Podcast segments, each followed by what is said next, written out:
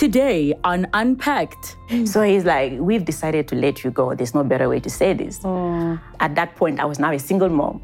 And I remember going online and looking for shelters. And I was literally typing that search with tears hmm. in my eyes. And is that when your life started to turn it. around? Yeah, that was the turning point for me. Hmm. Having someone sponsor, having someone believe in me. I remember I broke into tears in his office, like literally crying. Picking hmm.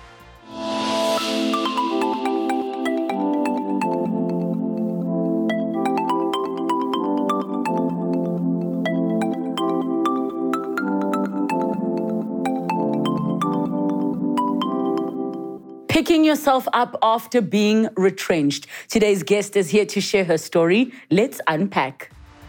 Nikki Verd is a speaker and author whose life spiraled out of control after she was retrenched from her job. The mother of two hit rock bottom as she struggled to make ends meet. But through all the challenges, she managed to rise above it. This is her story. Let's unpack. Nikki, welcome to the show. Thank you so much for joining us. Thank you for having me. Take me back to the time where uh, you were working. Tell us about what your career was all about and what you were doing. Um, back in the day, I actually was working in retail, but I wanted something more. And so, So, retail was your first job. yes, like a cashier at a mm. retail store. Mm. But I always had a hunger for more. Mm. And I was like, what can I do? And so I remember back then thinking if perhaps I could go back to school, maybe it can open more doors for me. And so I enrolled and I started doing a diploma. And then halfway or so, not even up to halfway, a year or so into my diploma, I started um, applying for jobs outside of what I was doing, and I thought I was taking a huge, a huge uh, risk because I thought I don't know if anyone would pay attention to me. I don't have any experience, so to say, and um, qualification in terms of education wise, I also felt like I was lacking. But nonetheless, I was like, I'm going to try. So I started applying for for um, positions in admin in different companies, and I applied a whole lot. It took me, I think, almost a year to finally get a job. And so when that time came, I went for a couple of interviews, so many of them that I never really got a second call or anything like that. But when that final job came, I was like, wow, finally I did it. So I got a job as a personal assistant for a doctor and I was very excited. I signed a permanent contract of employment. I was like, my life is set. This is time to start climbing the corporate ladder, right? Like, And and basically, So- the retail was um, almost like you were not permanent there. They called you as and when they needed you. Um, it wasn't even like that. It was, it wasn't even like they called me when they needed me. It was something like I could be there if I wanted. I could leave if I wanted. It wasn't like the big retail you're probably having in your head. It was like small retail businesses Yes. around town here and there Yes, where I you could you. yeah you, so you talk to the owner and they're like okay you can come work for us as a, as, as a mm. cashier. So it wasn't like anything with where you sign a contract like you're working mm. here or anything like that. So even when it came to the time to give references at the, with the jobs i was applying it mm. was a struggle because i had no references to I give. understand. yeah so but finally i got a job as a personal assistant. It was my first real job in the corporate world as i can put it and i was beyond excited And So- how old were you at that time? um, maybe 28. I can't remember exactly what my age was. I've already had my two kids at the Mm. Time, though. yes. So, um, all I knew while I was doing retail was mm, be a mom Yes, yes. uh, and a wife at the time. I'm sure we'll get to that part. So, uh, when I got the job, I was very excited. I was like, finally, I finally got my foot in the door. You know, it was like the beginning of it. So I had plans to study, you know, from the diploma to get a degree, get a master's, get PhDs. These were thoughts in my head. I wanted it all. I was like, this is it. I'm going to get, you know, as far as I can. And so I signed a permanent uh, contract of employment. And my, my boss would, from time to time, we would have conversations like five years ahead of what he mm. was thinking we would do together. And so in my head, it registered in my head that I had time here. So And this is long term. this is long term. And mm. so I was so into it and I my mind, they would, like some people would talk about plan B or whatever, mm. right? there was nothing like plan B. I was, this is it. Mm-hmm. this is it. So. And at that time, what were your, um, let me say, when your boss is saying to you, this is the what's going to happen in five years, what ambitions did you have for yourself in that job in terms of growing? Uh, my ambitions were to one further my education, go mm. further in education. I personally did not think that maybe five years would be with me in that same uh, working with the same uh, organization that I was mm. because I didn't see how I could even move being mm. a personal assistant. But I thought if I could go, you know, further my education, then I can be able to maybe three years down the line or four years down the line or even the five years down the line, mm. I could then start applying for different positions yes. outside of admin. Yes. That was the plan, you know. Um, I wanted something in marketing. Mm. And so those were the plans which never materialized somehow. But mm. those were the things that I had in my mind as ambitions to mm. further my education, get something in marketing and yeah. So now you were saying the boss is sharing with you five year goals. In your mind, you're like, wow, I'm yeah. set. I don't need a plan B. Absolutely. What's the next thing that happens? So one morning, I went to work and I used to work very much alone. My boss was like someone who would be around a lot. So he travels a lot. And mm. so I mm. used to like work on my own. And each time he would come back from his trips, then I would have to like, we'll run meetings where I will update and bring mm. him up to speed with what has been happening, or we'll have phone conversations and things like that. So one day he came in and he called me in for a meeting.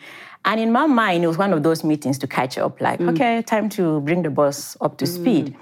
But when I went in and sat down, the look on his face that morning was different. I was mm. like, in my head, I'm thinking, like, what have I done? Mm. But I was like, okay, I'm gonna brave it. So I sat with a brave face, and for some time, maybe what felt like eternity was probably like 20 seconds or so mm. for him to say something.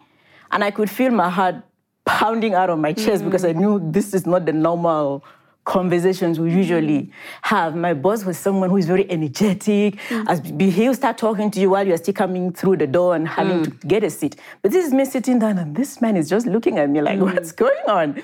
Um, but anyway, after taking a deep breath, which felt like he took my soul along, yes. right? So he told me, uh, "We've been."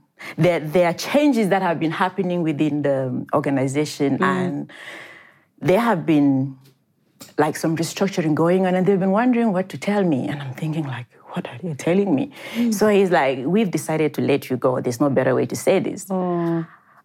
And I was like, no. From then on, whatever conversation he carried on, it did not register. All I you knew was that. Couldn't hear anything. I just mm. heard that they're letting me go. And I just sat there and he finished talking, and I'm just thinking in my head that this man just carried on talking like this is a normal conversation. Mm. Like you just ripped my world apart and mm. carried on with the conversation, right? So um, anyway, by the end of that day, I was jobless. So I had a. Did he explain to you that it was with immediate effect? Like what did what were the details around what was going to be happening in terms of you being let go? I had a month, he said, from now on. That was my last month, so which was mm. like a couple of weeks to go. So he mm. said that at the end of the month, I would that would be my last mm. to be, you know, to be working with them. And he he he was very empathetic. He's like, you know, start applying. Mm. Um, I will write for you recommendation letters. I'd worked with him up to that point for two years. Mm. So I will write recommendation letters and I will help you any way I can. But mm. at this point, we cannot keep you. Mm. So when I left home, when I left and went home that day, I don't even remember how I drove home that day. Mm. And I still had to be back at work the next day. So the remaining three weeks, I was literally like a walking zombie. Mm. I didn't tell anybody that I'd been retrenched, not wow. even my best friend. I told no one that I'd been retrenched. I was just trying to make sense of it. Mm. And the pain was unbearable. Like, mm. but as time went on, what, what did it represent to you that, um, I mean, obviously, the most obvious thing is the fact that loss of income. Yeah. But what was the most painful thing about what that moment meant to you?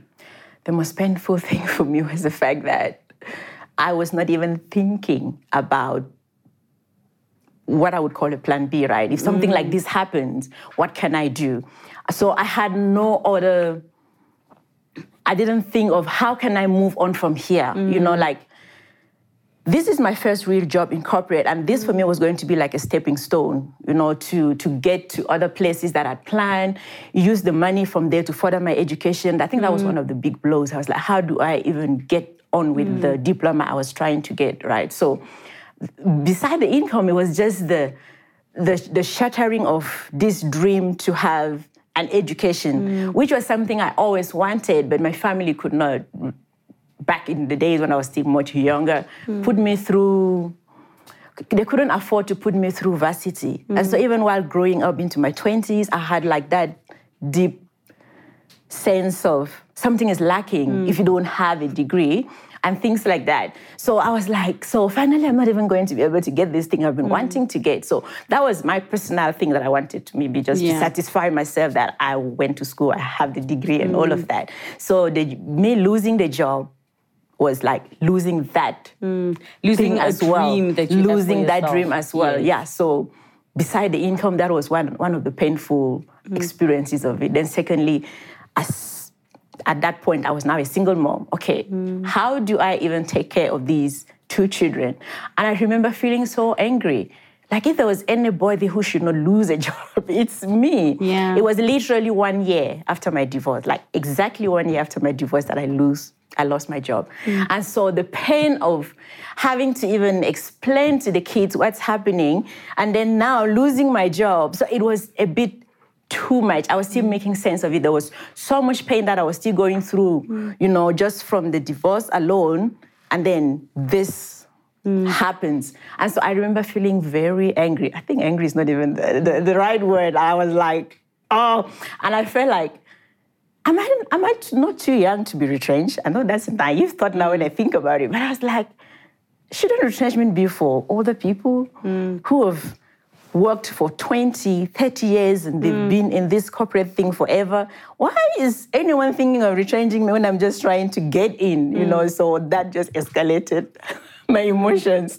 But now I realize this thing can happen to anyone, you know. And I was like, I think I have a few people in mind that could have been retrenched, you know, and I thought mm. of A, B, C, and but still they had their jobs. I know that was a stupid way of thinking. But nonetheless, I was very um, there were so many emotions running mm. through me.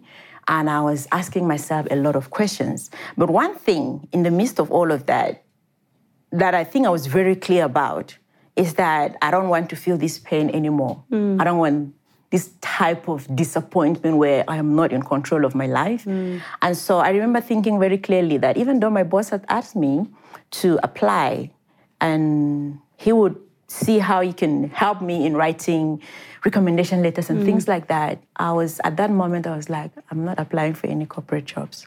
Wow. And somebody watching would be thinking, yeah, that they might have been doing it from the day they found out to yeah. be like, I need yeah. something now. Yeah. So yeah. what made you decide you're not gonna apply? At the time it was that just that pain. I'm like, I'm gonna go through this again if I apply, probably. Mm. So I was like, I'm not going to go through this. And I remember lying to my mom mm. each time she would ask if I was applying for jobs. Mm. I'd be like, yeah, I'm applying, but you know, it's hard. Mm. It's hard to get a job. And I never applied, maybe except one. Mm. And so every time she asked, how is the job search going? I'm like, mm. I'm trying. We'll see mm. how it goes. So literally, uh, how that mindset shift even came about is something that, for me, this is something I always wanted. And I had plans to work and study up to PhD. That was the dream I thought I wanted. Mm. But I realized now when it happened, like, I'm not in control of this. I could even have the PhD, mm. and someone can decide that we, we no longer would want you, we no longer need you. Mm. I mean, you went through a whole month of knowing that you're going to lose your job. And then the job is gone, which means your routine changes. What was it that you lost? What was it in your life that you struggled with? Yeah, a lot of things. There was a lot of hopelessness. And to be honest, I was depressed. And after it was now clear that there is no job for me. I remember the one thing that I had was the car that I was using at the time was a very small car. And I sold it uh, probably for around 30,000, if mm. I remember correctly. And there was something happening in South Africa at the time, which was like, uh, um, uh, there's a word for it I'm looking for. Um, where you put money and then some your money grows back. I can't Is it find like the word for an it right investment? now. It's some sort of an investment opportunity, yes. and the bulk of that money went into that because I was hoping mm. that I can grow money yeah. in, in that way. Now looking back, it was the worst decision I could have taken. So the big part of the money from selling the car went into that. I sort of invested mm. into into that. But uh, uh, a few months later, I realized it was a scheme. You know, the money is gone. So you lost it. Yes, I, I, I lost the, I lost most of the money that I sold mm. the car, and so the money was gone. And now with two kids without a job, things were very difficult. You know, but before I could run completely dry, I decided I'm going to look for other ways I could I could make money. You mm. know, there mm. were there were days that literally okay, when this happened and I lost the money, I remember I have two kids, so my daughter and my son. I had to talk to a lady who was like a mom to me at that mm. time and ask if she could take in my son because mm. I couldn't handle both of them. Mm. And so my son went to live with her yeah. for a year and I stayed with my daughter. Mm. But even with my daughter, it was still very difficult to even feed her. I remember there were days um, I will literally have to reuse one tea bag. Like mm. I use like put in hot water a little bit, I take it out mm. because I will still have to reuse it for her the next day, It's just for her to have tea. And so things were looking very bleak. I was like, how am I ever gonna get out of here? And so I thought of maybe I can try selling something on the street. And I remember just going to mm. Johannesburg CBD and just asking random people selling on the street, like, how did you get this spot you're using mm. here? How can I mm. get one? Maybe I can look for things to sell on the street and things like that. And so after a couple of visits there, um, I finally got a place. It probably took a month or so for me to find a place there. Mm. But when I found a place, I was like selling a few accessories, jewelries here mm. and there. There was a point where I started selling food as well. But it was very time consuming and time demanding. Even having that place, I was unable to still sustain myself financially because with accessories, me being a first timer there, I don't have a customer base people don't know me. So, and I just, I was just grateful for one thing that I had a very understanding landlord mm. who did not throw me out. Mm. And I when remember, you were unable to pay? Yes, yes, when I was unable to pay. And I remember him asking me, Don't you have any family? You may perhaps move in with them. Mm. I was like, No. Though I had some people I could consider family, but. And there was one person actually that offered now that you've lost your job, move in with us, like a family friend, him mm. and his wife, right? Mm. Move in with us and get back on your feet. Mm. And I said no. My reasons for saying no is that I thought that that offer was going to make me comfortable. Mm. I would get up in the morning, they have food in their fridge. You know, my daughter would not have to go hungry. And I felt like it will not push me mm. to do what I wanted to do. Secondly, it is one of the most valuable relationships that I had in my life at mm. the time and even up till now. And I thought us getting into one space might bring frictions that might ruin the relationship. So mm. I also wanted to protect that relationship. Even though I'd never explained all of these mm. to him, I just said, no, I'll figure something out. But at the back of the, my mind, I hope he watches this now. He's yes. gonna know why I said no.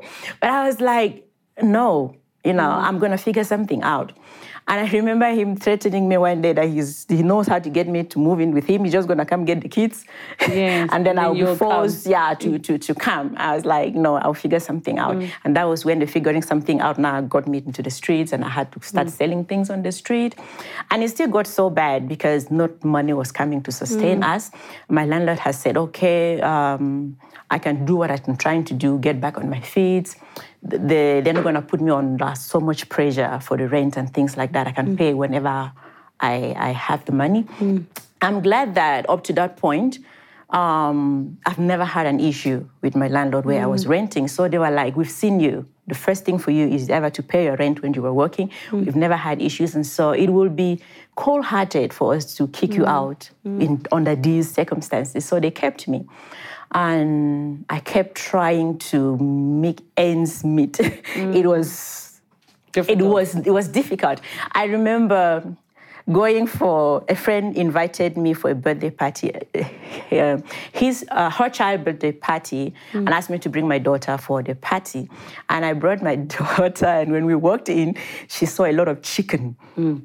On the table, you know, and mm. she jumped like, "Mommy, meat!" I literally had to put my hand on her mouth, like, "It's so loud." Shame. Oh. because that was something we were like kind of not used to, mm. you know. And because for us, it was literally like whatever can get into the stomach and don't come back, oh, we're fine with it. You know, food wasn't anything fancy. Meat was not something that we ate so often of it. We just do veggies. Because meat is cabbage. expensive. Tell me about it. and the reality is, at the time, um, I mean, you're painting this picture of an absolute struggle after you were getting ready to Yeah. start climbing the corporate ladder. Yeah. You get on to selling things on the street, and sometimes you might not even sell a thing for a day and Yeah. Mm-hmm. go home with nothing. Um, at what point did you then jump on to, okay, I can do this differently. I can jump online and I can pick myself up. yeah, there was a time that the street became very demanding. Yeah. and and very exhausting, not only physically but emotionally and mentally as well. Uh, there are other things I wanted to do, but there was no time, not even ti enough time for me to be a mom, you know. So, and I remember when the street got very rough, and I, I realized that there are people on the street here telling me stories. They've been there for five years, ten years. I was, I don't want to be that person. One person told me they've been there for 25 years, and it scared me. I was like, I don't want to be on the street for this long, so I have to figure something out. And I started trying to learn how to do something I saw on the streets, the, the um, African jewelries, which is mm. like beaded work you do mm. with beads. So I did a few Google search and I got to some YouTube videos and I watched them and I learned how to do those things. I mm. bought the materials and so I would learn how to do those things from watching those YouTube videos. But before I even got to that, there was a point I went back to the person who had offered me accommodation. I was like, is that offer still open? I'm just checking to be sure that if things get really worse, you still mm. accept me and the kids. It's like, come on, silly. The house is open. Mm. Anytime you feel like coming in, you can come in, you know. And there were friends that supported me. I don't want to even sit here and act like everything was from my struggle that I was able to even have the food to mm. eat, you know. Sometimes there was no nothing coming from the street. So there were friends that would support me. And mainly the big part that sustained me and the kid as far as food goes was the church in which I was at the time. Hmm. They were giving food parcels to hmm. people that were struggling. Hmm. And every Sunday I would stand on that queue and I would get food parcels. I know that would take us from that Sunday till the next Sunday. So church became a thing where you're not like excited to go and pray, you're excited to go and get food. Yes, yes, yes. You're excited to go and get food. And so that was my life for, for some time while I'm trying to figure things out and all of that. And I ask um, uh, my friend, like, family friend, like if the offer was still open, like of course you can come in anytime. But it's a relationship I never wanted to lose. Mm. And I was like, this would be too much. What if I go and messed up? You know, mm. what if something happens? Um, and secondly, it it would not motivate me to find things to do mm. with my life. I would just sit there. There's food and everything, and I did not want to go through that. And I remember my landlord at some point when I was behind like six months in rent, and he asked me, like they, they don't think they can continue to carry me mm. with this. And I remember going online and looking for shelters, mm. typing like shelters around me where they can mm. maybe take in a mom and a child. And I was literally typing that search with tears in my eyes. You know, I was like, wow, there's no other way out. And I spoke to my family back home about it. They asked me to send the kids home. I was like, I grew up without a mom. I don't want the same for my children. So I was like, no. And for them I'm being stubborn. I was like, these kids are too young. They're still trying to even understand why they're not with their father. And I then I have to also separate them away from me. It's like, if we're going to live in the street, we live in the street. The lady that I asked him to take my daughter was just like around, like mm. a few, two hours or so away from me. And I was like, I prefer my son to be there. I can see him, you know, once in a month or so, or mm. twice a month, rather than fly him across country to mm. another different country like i was like i was not comfortable with that mm. and so my family thought that i was being very stubborn but i know i knew the emotional damage mm. that would do to my kids and it's a difficult decision to have to make as a parent it because is. on the one hand is you're choosing between your child being provided for a certain way versus your child being able to be with their parent. Absolutely. So, fast forward to what was the turning point in this whole challenging time you went through? As time went on, all the frustration I was feeling, the confusion, and all of that, it kind of transformed into curiosity when I started asking questions like, but what is driving retrenchment? You know? And I remember it's like when you buy um, a car, a mm. particular mm. mark of a car, mm. you start seeing that particular mark mm. everywhere. You know, and it's not only with cars. It could be maybe a particular set of jewelries. You never saw them yes. before. Now you buy. Like with my watch, now I see it everywhere. So I was like, okay. Apparently, the retrenchment thing is happening because each time I turn on the TV now, I will hear news about retrenchment, news that never jumped on me before. Mm. When I turn on the radio, I will hear news about retrenchment. I was like, this mm. thing is doesn't just happen to me. It seems like a lot of people, you know, yes. there were mining companies that were re- retrenching so many people. Back in 2016, I know that the, the, the pandemic has escalated a lot of retrenchment mm. this time around, mm. but even back in 2016, it was just for me like it kept jumping on me, yes. you know, and I was like, oh, this thing is did not just happen to me. Apparently, it seems like a lot of people are going mm. through it. But then uh, I wanted the curiosity that my pain transformed into was like, but what is driving so much retrenchment? Mm. How can an organization let go for some companies at the time? I would hear where there were like 2,000, 3,000 employees being let go in this space of like two, three years. Mm. I'm like, how can an organization let go so many people mm. and they continue to thrive? The, the, profits increases, like efficiency, like everything just mm. seems normal. Mm. What keeps them going yes. if so many people leave? And that was a question I wanted to know and I find an answer to. And so I threw myself in the belly of the internet. And I kept researching and I started researching what drives these organizations, mm. you know, what keeps them afloat, why is retrenchment so rampant? And for the first time, um, concepts or words like artificial intelligence started mm. jumping on me uh, robotics, mm. automation, um, these new technologies that are coming up now started jumping on me. The whole mm. fourth industrial revolution, as I can put it, jumped on me. And up to that point, the only technology that I could say I knew mm. was to sit on my laptop, mm. work, send emails, or use my phone to make calls. Yes, that was the yes. only technology I was exposed to. And I was like, what is this? What is artificial mm. intelligence? It sounded to me like a foreign language. Mm. I was like, the fourth industrial revolution, what is that? If there's a fourth, it definitely means there was a third, there was a mm. second, there was a mm. first. And so I went all the way back. I'm like, I'm mm. going to understand what this thing is. So the more I was researching, I became very intrigued mm. by the whole concept of how technology is changing mm. work. You know, with my curiosity now of what is driving retrenchment. So for the first time, I realized work jobs that were being done by humans mm-hmm. are now being replaced with machines. Mm. Certain re- re- routine work and things like that. Machines are replacing these people when they leave an organization yes. in their numbers. I was very fascinated by, by that. I was like, wow, this is an information I didn't know.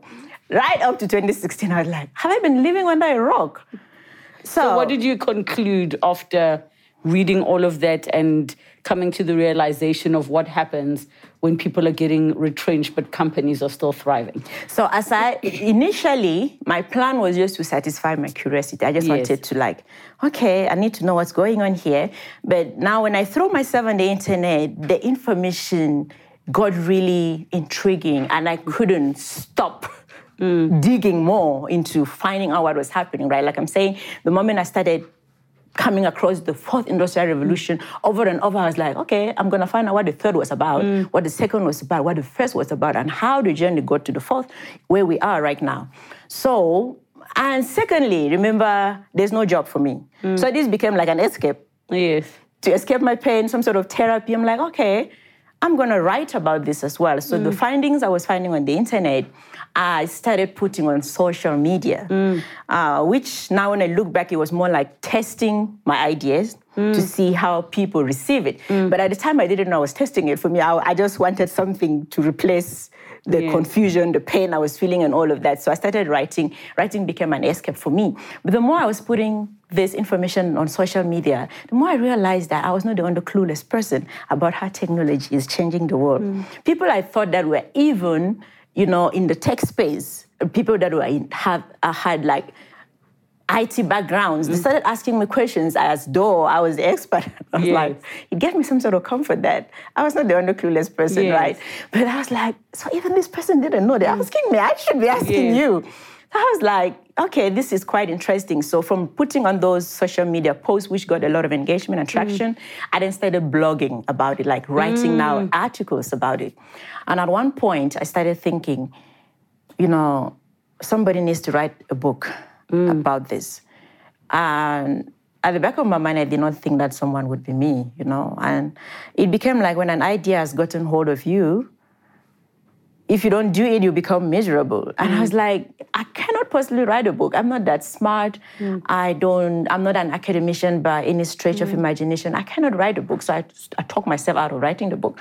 But as time went on, I realized that because I'm being so intrigued with this whole research that I have been doing, maybe I should just do it. And so I gave in. I'm like, okay, I'm going to do this. And so it evolved from the social media post, from me blogging, writing mm. blog articles about it. Then it evolved into a book mm. you know, which I titled Disrupt Yourself or Be Disrupted because I was like, I was at work minding my own business and someone disrupted my life. So I mm. wanted people to start having, or us to start having these conversations around how technology is changing the world and how, you know, people are losing their jobs. And people should start thinking, what if I lose my job, you know? Mm. So even when I finally put the book together, mm and being without a job, without an income, it was not, it was, I was barely feeding myself. I was mm. living on a shoestring budget. So I was barely feeding myself. So how do I even publish this book? Mm. So I started writing letters to corporate. I wrote to so many uh, sponsorship letters. Mm. All, all the doors that I knocked at were just closed on my face. Like, we don't do books, you know, we, we sponsor mm. events and things like that. We don't mm. do books, sorry, we don't do books. And there was a time I thought like, maybe I should just forget about this dream of writing this book. First of all, I told myself I cannot write a book, and now I was here trying to prove that, you know, I could. So I went back on the whole self-fulfilling prophecy thing. I was like, I knew this thing was not going to work. Mm-hmm. So I was at a, at a point of giving up when one morning I'm sitting and watching TV in my room, and someone popped on TV, and the interview they were doing on this guy was so in line with what I've been what I've been talking about or just resonated with me on a deeper level. And I was like, who is this person? I've never known, I've never come across the person anyway, but I quickly took the name on Google. And I remember calling the office. I got the office number and called and asked if I could speak to this person. My intention was that if I could get because some sort of like really an influential person. Mm. If I can get an influential person to write a foreword for my mm. book, people may pay attention to that, you know. Mm. So I was like, I'm just gonna ask him if he can write a foreword or someone I've never met or just watch him on TV. I'll tell him how I came across him and all of that. So I, I called the office, spoke to the PA. The PA told me he's on holiday, he cannot talk to me right now. It took for me like a month or two months or so. I got back on the office, calling and again and finally they booked a meeting with me mm. and, and this person and so when i walked into his office uh, that day I told him my story and what I've been struggling to do and the book, what it's all about. It's like, this is very relevant for the times in which we're living. By the way, I'm, I'm, I'm very happy to write the foreword for you. Mm. And when is the book coming out? I was like, I don't know. Mm. Like, what do you mean you don't know? You mean it's not at the publishers yet? I was like, no, it's not. Uh, then he kept asking why. I was like, because um, the finances to, I'm still working on that, you know. And then he asked me how much. By that time, I had spoken with my, someone had introduced me to a publisher, and they mm. actually given me a quote because I was trying to see what do I do. And I had launched, um, it's called crowdfunding campaign, I think, where you, a particular website where you yes. put your things and are you asking people like the general Donate. public mm. for donations so i was running that it was supposed to run for 30 days was like in the middle of it and like basically like i wasn't even halfway through mm. one quarter of what they requested you know for, for me to be able to even get something out of that i was nowhere close so i explained to him that i'm trying to raise money at that to that point and because he started becoming very intrigued into that, the, the, campaign that I was running, I started feeling so happy in my heart that maybe he would put something towards the, the campaign. Oh, he's like, okay, that's what you're trying to do to, to, to publish the book. I said, yes. Then he asked me, how much is the total cost of mm. the book? I was very afraid to even uh, voice the amount of money that my publisher had given me. You know, I was like, because this is self-publishing, I was like a first-time author. I'm thinking, nobody in the publishing, the traditional publishing industry will even pay attention to me. So my mm. best option was to self-publish. So I told, uh, I wasn't comfortable to tell him the amount. So he literally dragged the amount mm. off of my mother. Come on, tell me. And I was like, but I don't know you, sir. Like, tell me, how much is it going to cost? I think this is very relevant. So I told him, and he said, tell your publisher to send me the invoice. And how much was it? 85,000. And he just decided to pay for you? Yeah. So you published your first book. Yeah. And is that when your life started to turn it. around? Yeah, that was the turning point for me. Mm. Having someone sponsor, having someone believe in me. I remember I broke into tears in his office, like literally crying. Mm. I'm like, but so you don't know me. Mm. He's like, this 15 minutes with you tells me that you are someone worth investing in. Mm, mm. And so, yeah, things turned around for me from that moment. How did the business grow from then? And so, when the book came out, it took like eight months or so to the final publication of the book. And when the book came out, being a first time author, I was still not very sure of how the market would receive my book, right? So I started going to like talk to the the the, the book distributors around the country. You know, I mm. called in and they, they were like, you need an agent, you know, mm. to, to, to get into national bookstores and mm. things like that. And I was like, okay, I did try. I, I, spoke to some agents, and even my publisher offered to be the agent that can mm. distribute the book for me.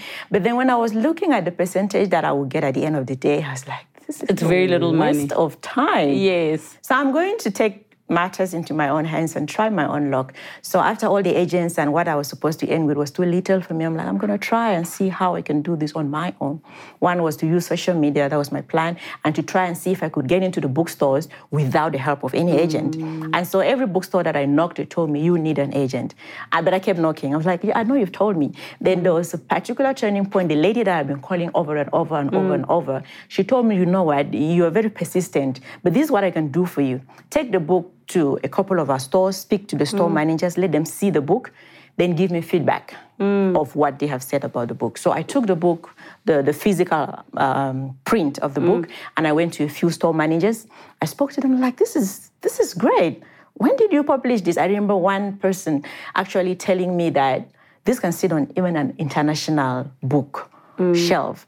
You know, so it shouldn't be an issue for it for it to get to their bookstores, like, what, what did they say at the head office? I'm like, they told me they will need feedback from a few managers before they can take it in. So uh, f- fast forward to the point where now the book is out. Yeah. The book is doing well. Yeah. What did you do to build your business? What was the business that you built?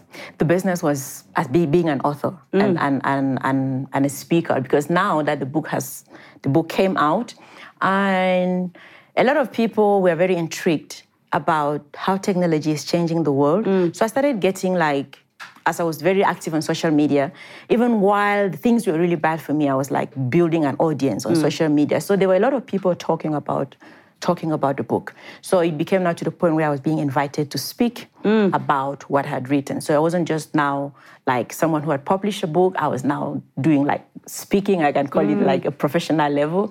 And I remember before the, the, the pandemic happened, the, my book actually took me to um, Botswana. It mm. took me to Nairobi, Kenya. Mm-hmm. It took me to Rwanda. Mm. And before the pandemic actually became something that we had to be on lockdown, I had yes. a couple of international trips that I was supposed to do, you know, because mm. to speak on these the fourth industrial revolution, the future of work, and how mm. people can prepare themselves, you know, mentally for the changes that are happening at work.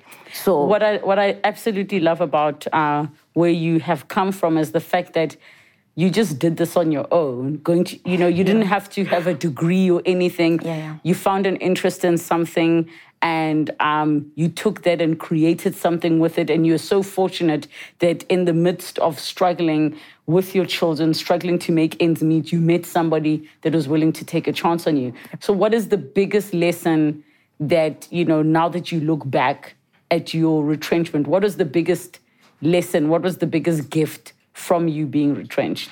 For me, the biggest gift is not even that I wrote a book, it's the person I had to become. Mm. You know, mentally, emotionally, and just the way I see the world. Mm. Me thinking that I had no life or I had no chance at life without mm. a degree, it was all false. Now I mm. realize I know better. So with that shift in mindset, for me, that is the big, biggest thing that came as, mm. as a result of retrenchment. Because I think if I stayed in the corporate world, I would have continued trying to climb the corporate ladder and acquiring these certificates, which some are relevant, most of them are not relevant for the mm. world in which we're living. So I would have just found myself in trapped, so mm. to say. And so I'm glad that I, I, did not get trapped. Somehow I'm open now to do whatever mm. I want to do. Secondly, I never knew there was a writer in me. That's mm. why when the idea to write the book came, I completely canceled it, mm. I bind it, I tear it apart. I was like, not me. Mm. How on earth am I going to write a book? Mm. You know, like I can barely speak English. How can anybody ask me to write a mm. book? So those were my thoughts. Then to realize that the very things I thought I couldn't do, I can actually do them. Mm. So that for me is the biggest thing that came from the retrenchment that uh, there was so much inside of me that I did not know mm. until the retrenchment happened. What I admire most about your story is that it really does give hope. Much as your retrenchment happened pre COVID times, uh, many people that are watching lost their jobs during this pandemic. Uh, many businesses didn't survive. And I think that this is such an opportunity for people to find hope that you really can create a life for yourself out of seemingly nothing. And as you rightly said, that there's so many things about yourself you didn't know, you didn't believe, and now you're doing them. You're an author, you're a speaker, you're being booked to speak internationally. And for that, I'm, I'm so grateful that you were able to come here and to share your story. Thank you so much. Thank you. Thank you for having me. There really is hope in some of these absolutely dire situations that one can find themselves trying to sell things on the street or looking for a shelter to live in to later turn out to be an author and a speaker, having created a whole life for themselves. So I hope that's the one thing you take away from this episode that it doesn't matter where you are, it doesn't matter what you have, anything is possible. Thank you so much for joining us. Have a good night. Next time on Unpacked, everybody knows you guys as the KFC couple. At that time ukhumbule ke nokutrenda thina sazi ukuthi konje uma mm. utrenda kwenzakalani ngaleso sikhathi. Okunye kwakusixaka nathi. kangangokuthi uma besithembisa ezinye izinto bebethi just name it. It wasn't just we're gonna give you a wedding. Yes. They said name yes. anything. After i-31 ngeyi-1 zaka-January, everything just died.